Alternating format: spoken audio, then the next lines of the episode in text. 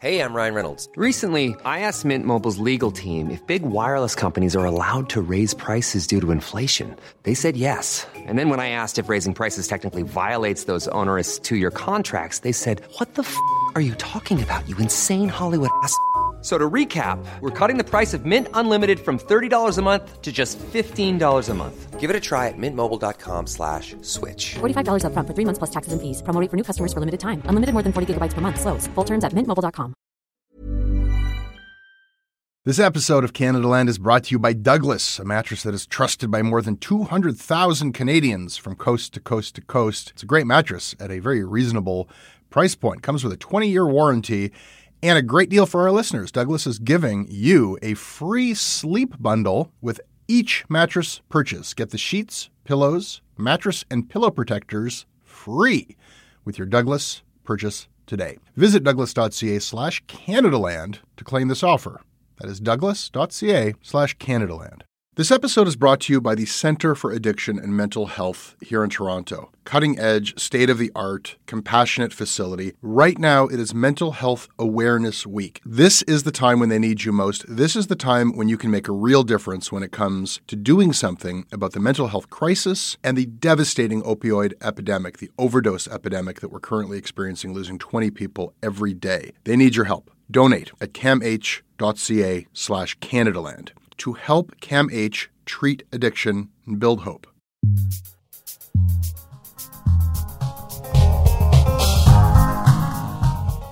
It's been too long, Jan Wong. Yeah, long time. Missed you dearly.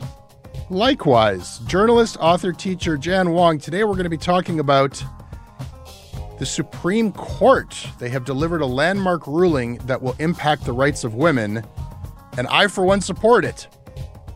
I'm talking about Canada's Canada's Supreme Court, Jan. Yeah, not that US. Oh my god. We won't talk about them. Thank goodness. Also today, the National Post calls for an end to the verbal abuse of media workers. Meanwhile, National Post columnist Rex Murphy and National Post founder Conrad Black call the media stupid, vile, corrupt, and worthy of hatred. Their next Christmas party at Postmedia is going to be a lot of fun. Welcome back to Shortcuts, where we talk shit about the news. This episode is brought to everybody by Jeff Brown, James Baumhoff, Emily Newcomb, John Dennis, Deanna Marie, Mike Vaughn, Mike Enns, and Jonathan. Bonjour. Je m'appelle Jonathan and I'm an urban planner in Montreal. I am a longtime supporter of Canadaland because as a French Québécois, I find myself a bit isolated from the Anglo Canadian media sphere. Canadaland's many series and shows give me a variety of perspectives and insight in what's going on in our big country. Enfin, un bonjour spécial à Émilie Nicolas et à son émission Détour. Merci de te lancer dans cette aventure.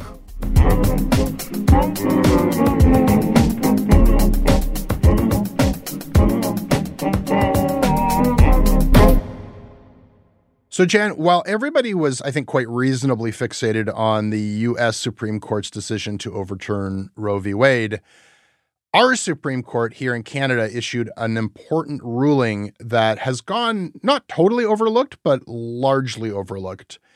And that ruling was the Supreme Court of Canada upholding the so called Ghomeshi laws or Ghomeshi amendments. And these are expanded rape shield laws, first introduced by then Justice Minister Jody Wilson Raybould in 2017. And as you and listeners will remember, the reason why those laws were introduced was because this happened. Jian Ghomeshi is not guilty on all charges of sexual assault. And the women would be discredited, denounced by the judge as deceptive, manipulative, deliberately breaching their responsibility to tell the truth. Decoutere was the second witness, and her credibility was arguably the most damaged by the end of her testimony. There's probably a witness somewhere in a criminal proceeding, somewhere in the world, who has been more thoroughly discredited than Lucy Decoutere, who is the second complainant in the Jian Ghomeshi sex trial. So there's probably someone like that somewhere, and I just don't know about it. So, Jan, that's a story that a lot of listeners are going to remember hearing from the media uh, a story of a dramatic courtroom drama in which like Lucy Decoutere and, and the other complainants went from being, I think, treated very positively in the press as heroes, as very brave women who are coming forward when the when the police asked them to come forward after other women were accusing Ghomeshi of brutal uh, sexual assault and, and violence. These women went from being celebrated to being excoriated. Everybody in the country heard they were demolished on the stand by Ghomeshi's lawyer, Marie Henein. They were excoriated by the judge in his ruling for not telling the truth. And then I, I think they were demonized by many media commentators, including the late Christie Blatchford. So I think that that's where a lot of people left the story because it was like the biggest story in Canada at the time, and it was the story of of discredited witnesses, bad witnesses. I felt so bad when that verdict came down. You're right. There was this huge support for the women, and then basically everybody shook their heads and said, "Oh well, you know, obviously they were not credible." That was terrible. That setback, sexual assault complainants coming forward it's already so hard to bring a complaint, and that just wiped it.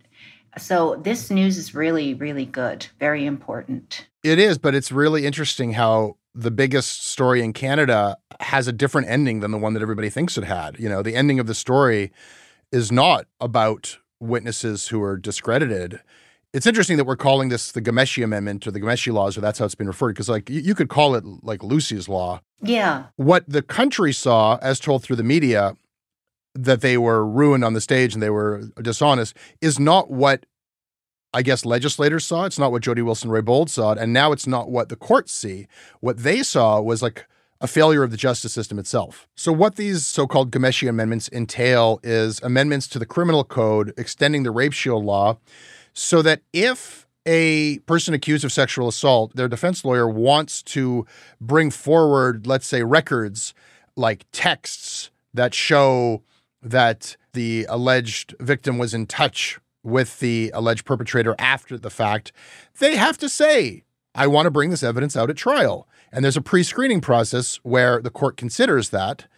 And if those records are considered to be an invasion of the accuser's dignity and privacy that doesn't actually have much value for determining the truth of what happened, then the court can say, no, you cannot admit those. Yes, and, and I, I agree that this ruling hasn't got nearly the attention of Roe v. Wade in the US, but this is so important because what it does is it slightly takes the finger off the scale to give the accused all the rights and the complainants, the alleged victims, had no rights. Before, there was a rape shield law which said you could not bring up the prior sexual history of the complainant in a court of law. And in Ghomeshi's trial, what they did, and in other trials, is they used any social media accounts, any emails they sent, any photos, they used it against the complainants. But not only did they use it, they ambushed them. So the complainants had no right to know what Ghomeshi's lawyer had. And so that's how these women were destroyed on the stand. If they had been in the normal pretrial process where they are shown what the other side has, they would have known. So, for instance, one of them said, No, I didn't contact him after the assault.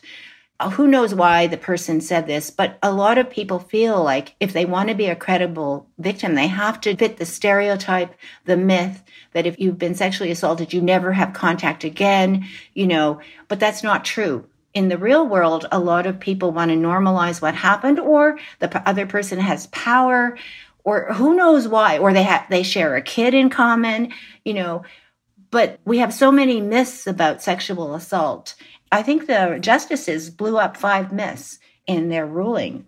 One of the myths is a sexually active woman is more likely to have consented or to lie, right? This is this old myth about women who like sex, they're bad people. Mental health challenges also destroys your credibility that if you consumed alcohol or took drugs, you're also not reliable. That if you didn't report it immediately, this is probably it didn't happen and that if you had any contact with the perpetrator, the alleged perpetrator after the assault, then you're not a real victim. So this is why this Supreme Court ruling in Canada is is really important because the whole atmosphere has changed because of social media. People normally just send texts and emails you know, and you can't recover it. It's just really important that they included this and, and they won't let the accused ambush the complainants with this. This is an extension of rape shield laws. There was already rape shield law that made it difficult, not impossible, to bring accusers' sexual history as evidence against them. It made it difficult to access a doctor's files on the yeah. on the victim or a rape crisis center. So that was already protected. And the difference is, let's just use the actual example. Jian Ghomeshi had photos, videos, you know, somebody sent him, I think, a bathing suit picture. Another one sent him flowers afterwards. This is actually normal behavior for victims of sexual assault. We don't know this because we try to shove women into this stereotype of the only way you could be really raped is if someone clubbed you on the head and dragged you into a dark alley. This is not the majority of cases of sexual assault. Most of the time, the women know the perpetrator. The specific things that women and other accusers have now that they didn't have before this law, and now that this law is constitutionally protected because the Supreme Court says it's constitutional, what would happen now if the Ghomeshi trial were to be held today is rather than ambush women on the stand after they've, you know, that like Bill Blair said, hey, come forward, tell us your stories. You can trust us. We're the police. We're your friends. The women came forward and they just sort of told the story as they had remembered it uh, after many years. And then on the stand, Marie Henein is like, You said you never contacted him. What about this? Now, if that trial were to happen today because of the Ghomeshi amendments, if Marie Henein wants to introduce that as evidence, she has to then give the accuser, there's a pre screening process where she says, I want to be able to bring up these text messages. And not only does she have to give warning that that's going to be entered into evidence, but now accusers can actually have lawyers. And a lot of people don't realize this, but none of those women had lawyers that had any standing. Absolutely. It's true that they did not have lawyers at trial. They did not have lawyers who were recognized by the court or who could advocate them or would be recognized by the court. They had lawyers giving them advice and in fact, that ended up hurting them because two of the accusers had the same lawyer, and Marie Henein weaponized that and said, Isn't it true that you both have the same lawyer? And I think the implication was that there's something dirty about that, that they're colluding, they're part of the campaign. So the fact that they had any representation, even though it wasn't officially recognized, was actually something that hurt them in that trial as opposed to help them. Absolutely. So now the accuser can say, That is an affront to my dignity. It has nothing to do with the alleged assault. It doesn't prove anything that I came back afterwards and was nice to him. And it's an invasion of my privacy. And the court can say, no, actually, it does actually matter. Or they could say, no, that is a, an affront to your dignity. And I think that it was absolutely devastating to these women's dignity to show bikini pictures and whatnot. The funny thing is that as many people in Canada concluded that Christie Blatchford was right, these witnesses are horrible liars or whatever, they also felt that they probably were assaulted by Ghomeshi. Like those yes. concurrent positions were were held, which was weird. And that's what's so terrible about it. I think people accepted that they were credible in that he did assault them, but then they said, "Oh, but you lied, so you're going to get punished by we're not going to convict him." The the new ruling by the Supreme Court says that any evidence that the defense has has to be brought out in a private hearing, not in court, in a private hearing, mm-hmm. and the victims have the right to attend this with lawyers. Yes, you're right. The victims in the Ghomeshi case were just there as, you know, victims. They had no rights and they had no lawyers. And so this is just beginning to address the huge imbalance. I mean, we really believe in a democracy of the right of an accused to a fair trial. We, that is very important. But in the case of sexual assault, it is so out of whack. It is laughable. And that's why the conviction rate is so low. I mean, essentially, you can you can sexually assault someone in this country and get away with it. Your chances of getting convicted are almost nil. Yeah, that's what Elizabeth Sheehy wrote in the Globe and Mail. This whole idea that everything's changed since Me Too. Sexual assault, uh, Sheehy writes, is still a crime that is like almost without consequence to commit. That's that's still the, the case. Yeah, and it's the only crime. It's the only crime that we've allowed, which shows you how misogynist the laws have been. It's basically the only crime. You can't do that with bank robbery. You can't do that, you know, with uh, killing someone with your car. But yeah, you can sexually assault and you can get away with it. And now this is just beginning to redress this imbalance in the court. It is gratifying because to see what happened in that trial, and again, like it really does feel like it's a direct result of that trial. If you read the ruling, it's not simply about the affront to the dignity, it's about setting traps. Yes. Why is that beneficial to the search for the truth? I guess in, in what we saw play out and in many trials, it's like, well, you gave one version of, of events, and now these texts prove that what happened is a little bit different. Obviously, you're a liar, and we can't trust anything you say. Now, one of the myths, uh, you know, in addition to the, you know, whatever somebody's sexual history doesn't make them more or less credible in, in terms of an uh, assault allegation, we now know that that is very common with abuse for people to come back. And it's also common for people to misremember things. And I'll read from the ruling here. There is surely nothing wrong in a witness refreshing his or her memory from a previous statement or document. The witness may even change his or her evidence as a result. This may rob the cross examiner of a substantial advantage, but fairness to the witness may require that a trap not be laid. And the ruling goes on to say it's not about letting somebody change their story. It's about somebody has a memory of something that happened in an intimate moment and that was traumatic. And then you say, but there's more to it, or it's a little bit different than what you remember. And then they have an opportunity to say, you know what, you're right. I, I blocked out the fact that I sent that. And it's not necessarily the case that they're caught in a lie. Exactly. If the point is to actually figure out what happened, and most people feel like what happened is this guy got away with assault, then this is actually a better system for arriving at the truth. It's not just about giving more power to accusers. It's about like we're trying to get to the truth here. The justices also said that, quote, providing advance notice to complainants that they may be confronted with highly private information is likely, and here's the important part, is likely to enhance their ability to participate honestly in cross examination. And if you want to get to the truth, if you want people to be honest, you cannot blindside them like this because I agree. Trauma does affect your memory and so do the stereotypes. I don't know, maybe they were under pressure. I mean, it's embarrassing to say that you sent somebody flowers after they did this to you, but it's totally conforming with the behavior of victims after a sexual assault. And we have just made so many myths around this. Yeah, to watch that play out as it did, as I did, and I, I, shouldn't make assumptions. You know, I, I have a role in this story that should be disclosed here and, reporting the Ghomeshi story. That's right. I forgot you broke this story. I so totally forgot. I knew that this was a methodical serial predator. He repeatedly manipulated his victims into post incident contact and would remind them, I have these photos of you. I have these solicitations of you. I have evidence that you wanted this. That was his MO. And he would often, especially if there was a situation where somebody was parting with him with, with allegations or on bad terms, he would work overtime to make sure that there was friendly contact mm. afterwards. And then he would keep records mm. for years and yeah. years. So watching those women get whacked with that on the stand and then excoriated by the judge, excoriated by Christie Blatchford, excoriated. And for that to be the story, I hope they feel, I hope that Linda and Lucy feel proud of what they did in the long run and at a, at a, great personal cost. Like this should not be called the Ghomeshi law. This is Lucy and Linda's law. They took one for the team, and all women should thank them. All victims, I shouldn't say only women, all all victims of sexual assault yeah should thank them it's sad but it's it's also very good news i i'm very sad for them but i'm also very happy for this supreme court and i'm really happy that i live in canada not the us Sometimes I agree. And and I should say that there are right now criminal defense lawyers listening to this who have been complaining for years about this law that Jody Wilson Raybould introduced that, that it's not fair, it's not constitutional, that it's unfair, it's going to lead to wrongful convictions. Matthew Gourlay is in the Globe and Mail with a, another author writing about how terrible this is. They, they've been complaining for years about this.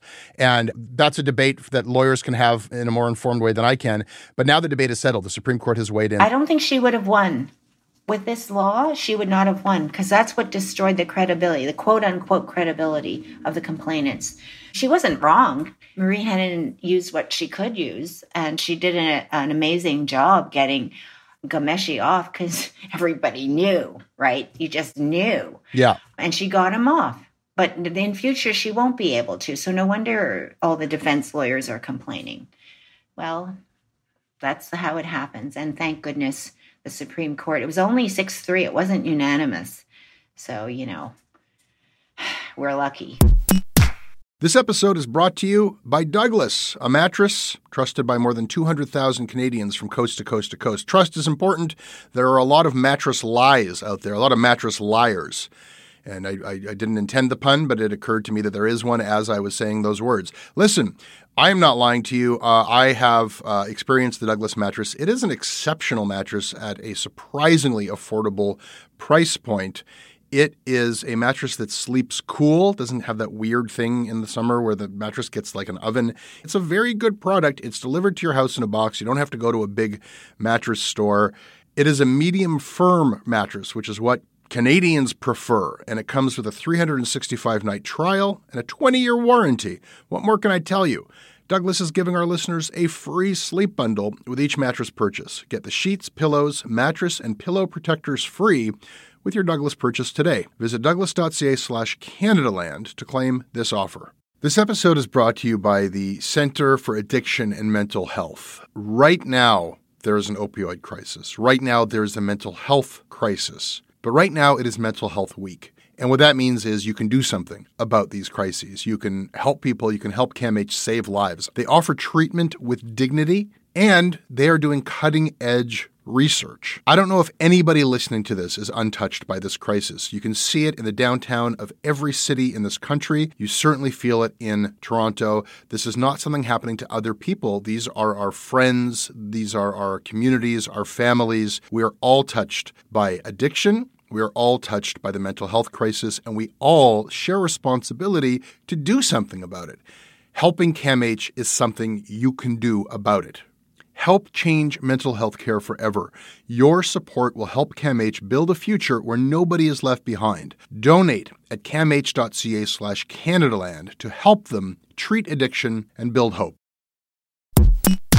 Jan, let's duly note some stuff. Do you have something you want to tell people about? Yes, I want to talk about Watergate. Which kind of gossip do you want? Pulitzer Prize gossip, or do you want my personal encounter with Woodward at the Smithsonian? Oh, the personal encounter for sure.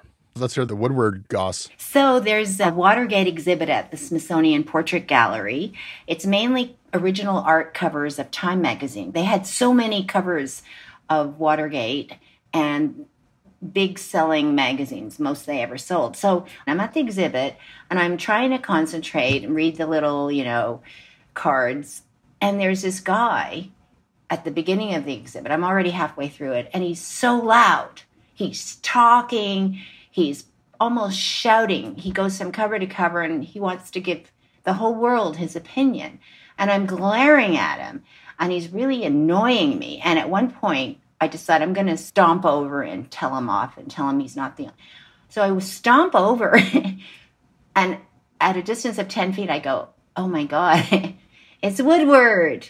And so then I immediately become a groupie. I just become a groupie and I just follow him. He's got like six people following him around this. So, and I think I, and I did talk to him afterwards. so that's my Woodward story. You know, Michael Enright told me that, that those two ruined journalism because everybody wanted to be a superstar like Woodward and Bernstein after that movie. Yeah. So, do I have time to tell you the other gossip about the Woodward Bernstein Pulitzer Prize? I think you have to now. So, I'm reading this amazing book. I finished it, 793 pages. It's called Watergate A New History by Garrett Graff, and it's just come out. And it's it's really interesting to read it as I'm watching the January 6th hearings. But here's the gossip on the Pulitzers. Everyone knows they won the Pulitzer Prize, right? Sure. Woodward and Bernstein. That's why we all wanted to go into journalism. It turns out that they weren't going to win it, that the Washington Post was overlooked. So the big machine at the Washington Post swung into action and they started horse trading with the Pulitzer Prize committee. And they said, no, no, no, we have to get this.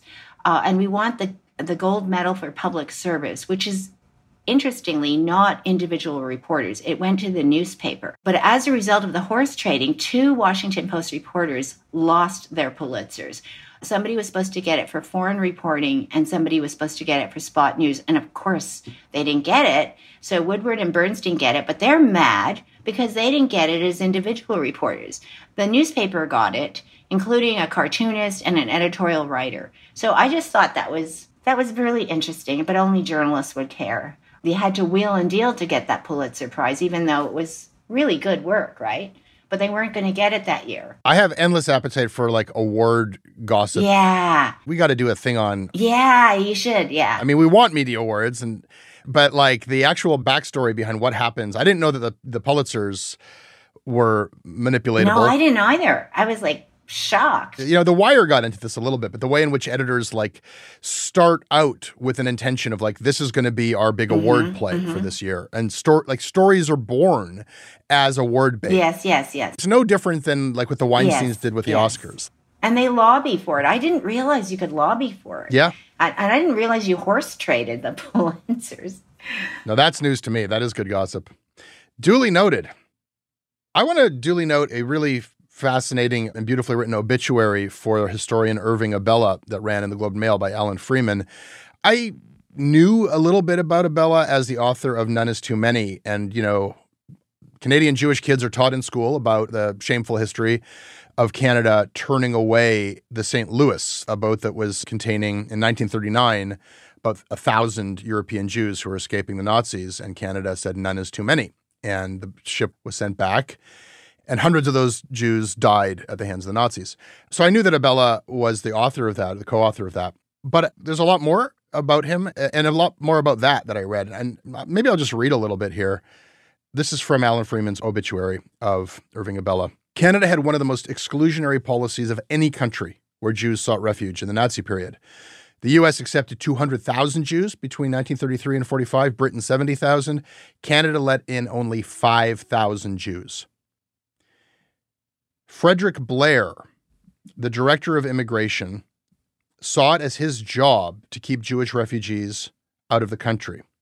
He wrote, Pressure on the part of the Jewish people to get into Canada has never been greater than it is now, and I am glad to be able to add that it has never been so well controlled. Fewer Jews are coming into Canada than ever before.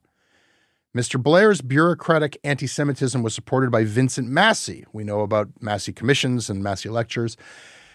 Vincent Massey, then a leading diplomat and future governor general, who thought Jews were likely communists who would steal jobs from native born Canadians. And of course, Prime Minister Mackenzie King saw no electoral advantage to letting more Jews into the country and believed that it could hurt the Liberal Party's standing, particularly in Quebec. And that history was really interesting to read in the obituary. But what was especially interesting was the application of that, not simply as documenting Canada's anti Semitism, but the politics of when Irving Abella published None is Too Many. It was purposed towards the government of the day as a precautionary book. Like, l- this is how history is judging these Canadian politicians from the past. There are now Vietnamese refugees. Oh, I didn't know that. That's really interesting. Isn't it? Don't let this be you in somebody's book in the future. And from something that I think is shameful about Canada, there's something that is really inspiring about one group of racially persecuted refugees and immigrants using their experience to improve things for another generation of Vietnamese Mm, very interesting. and shaming the government into not repeating that mistake. So this is the legacy of Irving Abella. I, I thought it was fascinating to read about in the Globe. Yeah, I didn't I didn't know that about Massey. That's terrible. Duly noted. Here is Jan Wong, an article written by Rob Roberts, the editor in chief of the National Post. Disagree all you like with us, but engage us. Don't abuse us. And Rob Roberts goes on to write, and this is something that we've talked about many times, and I think is very real that this is a hard time for journalists. There's a lot of harassment and abuse that just for doing the job of journalism you got to encounter. And that even goes for the National Post's reporters from a conservative newspaper. They still face a lot of a lot of attacks. And Rob Roberts writes, These are hard times for almost everyone, something we try to capture in our journalism. But let me condemn, in the strongest possible terms, the people who think that that gives them permission to do away with decency. I'm writing today to tell those people to stop. We stand with our journalists. Disagree all you like, but don't abuse us. Well, that'll do a lot of good. I think that'll really be helpful. Jan, I want to play you a little bit of audio of Rex Murphy delivering a speech at a Freedom Gala last month. The news media of this country and North America is not only mendacious, it is incompetent, it is compromised, it is corrupt, it is illiterate, it is stupid, and it is vile. That's a lot of words for bad. Yeah. I want to now play you National Post founder and columnist Conrad Black delivering a speech presented by the Democracy Fund on the history of civil liberties in Canada. This was posted also last month. Almost all distinction between reporting and comment has been abandoned in our media, and what passes for news more often is simply the leftist philistinism of unrigorous reporters peddling faddish bile free of any pretense of impartiality. Usually it isn't very well written or spoken either. As objective tests of our secondary school graduates reveal steadily lower standards of achievement, so public opinion polling indicates that a steadily smaller percentage of the public trusts the media. Our media are so chronically mediocre and frequently dishonest that what should be in a rich and free country like this, the civil right to a reasonably high standard of media information, is a general denial of that right. Lord Black of Crossharbour went on to say, the public is right to distrust and even despise the media. I hope they all work it out. Rob Roberts writing this letter to Conrad Black and Rex Murphy in public. Please stop abusing us. No, I, I, don't even know where to begin with the contradictions and hypocrisies at play here. What, what, like what's what's your reaction to this? Well, first of all, is he still Lord Black? I thought he got stripped of his title. But anyway, he's complaining about the distinction between reporting and commentary. I don't think he understands it himself. And calling journalists all these names, I don't know. They they sound like they work for a thesaurus. Tell us what they really think. I guess they don't like reporters, but they they work as reporters. It's so weird. And seeing how Rex Murphy has evolved is weird if you want to call it evolve. Like I think he went backwards. And then the National Post doesn't want anyone to treat their journalists badly. When these two guys are trashing journalists, I guess it's ultimate hypocrisy, right? In so many ways. We always just throw around the media, this, the media, that. Like, who is the media? I guess it's the cumulative, like, everybody who works in media altogether. Like, no one is the media. But if anyone is the media, Conrad Black is the media. Rex Murphy is the media. Yeah, they're the media. You know, the National Post is the media that publishes Rex Murphy's column. So, what are they complaining about? They have a platform. What are they complaining about? And then the lack of self uh, reflection or like introspection or just like okay no they don't see themselves as that somehow. They see themselves as other but they are working. I know it's kind of an open secret that nobody really edits them and they just basically treat the page of the national post as like their twitter account or their personal blog but they do have colleagues who are like laying out these articles, formatting yeah. them, publishing yeah. them, and you're saying it's right to hate those people. It's okay to you should hate those people. That's and and, and it's not even like I'm drawing that back to Conrad Black's own colleagues. He makes that that connection. He says, I should know what I'm talking about when I when I excoriate the media. I've employed enough of them myself. He he makes the connection that he's talking about posties.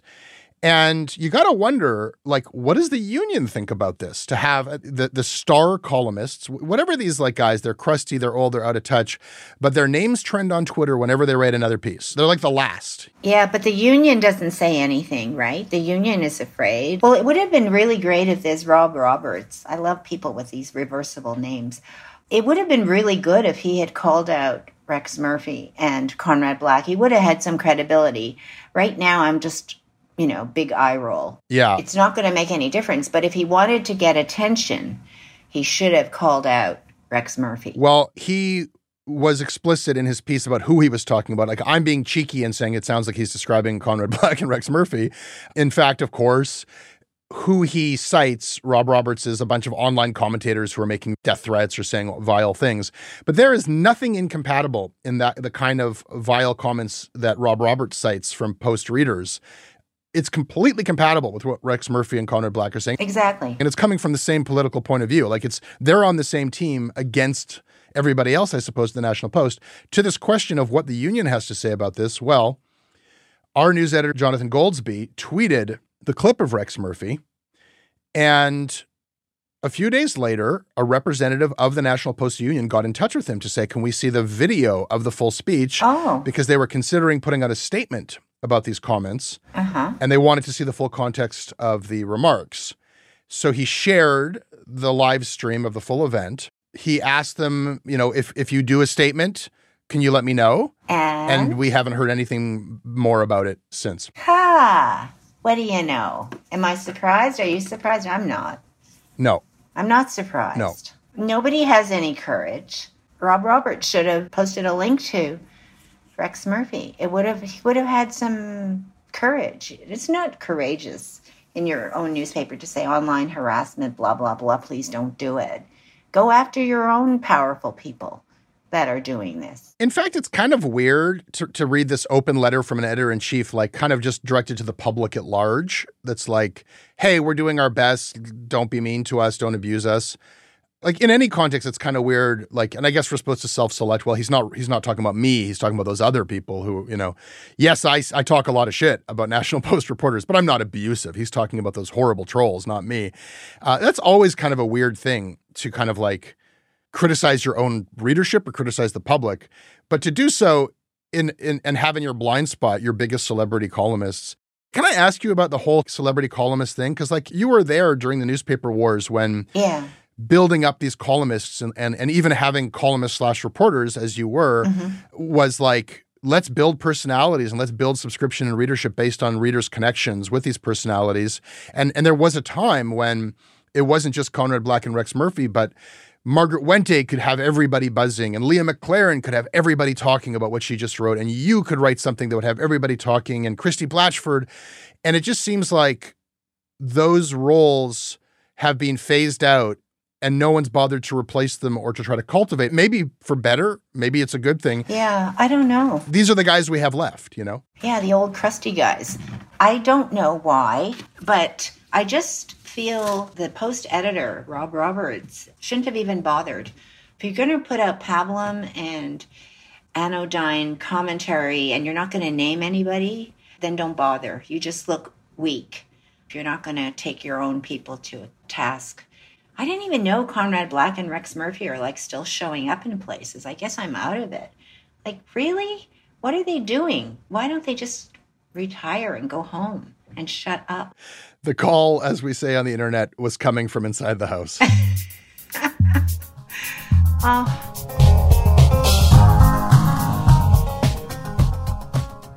Jan Wong, thank you for joining me again for Shortcuts. it's so much fun.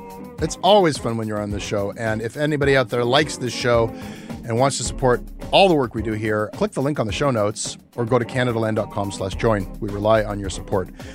We are on Twitter at Canadaland. I can be emailed at jesse at canadaland.com. I read everything that you send. Jan Wong, where can people find you? I am at Writer Wong on Twitter. Get it? It's a pun. Right or wrong? Yeah, good. I got it. I got it because you explained it to me last time. this episode is produced by Aviva Lessard with additional production by Caleb Thompson and Tristan Capacchione. Our managing editor is Kieran Oudshoorn. Our theme music is by Socalled. Syndication is handled by CFUV 101.9 FM in Victoria. You can visit them online at cfuv.ca. Once again, we are a people powered media organization. We're here if people decide that we should be here.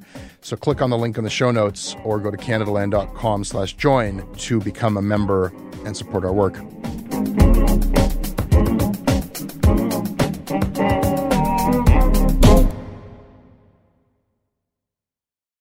Hey, I need you to pay close attention to this message. It is not an ad.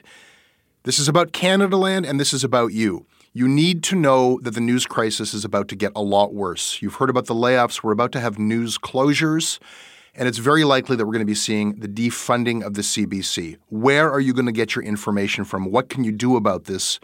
You can support Canadaland. We need you to. And so for this month and this month only, you can become a Canadaland supporter and get everything our supporters get for just $2 a month. That is an almost 80% discount. The clock is ticking on this. It disappears at the end of the month, and then we will not offer it. We need your support. We need to keep news coverage alive in Canada. Go right now to canadaland.com slash join. And thank you. When you make decisions for your company, you look for the no-brainers. If you have a lot of mailing to do, stamps.com is the ultimate no-brainer. Use the stamps.com mobile app to mail everything you need to keep your business running with up to 89% off USPS and UPS. Make the same no-brainer decision as over 1 million other businesses with stamps.com. Use code program for a special offer. That's stamps.com, code program.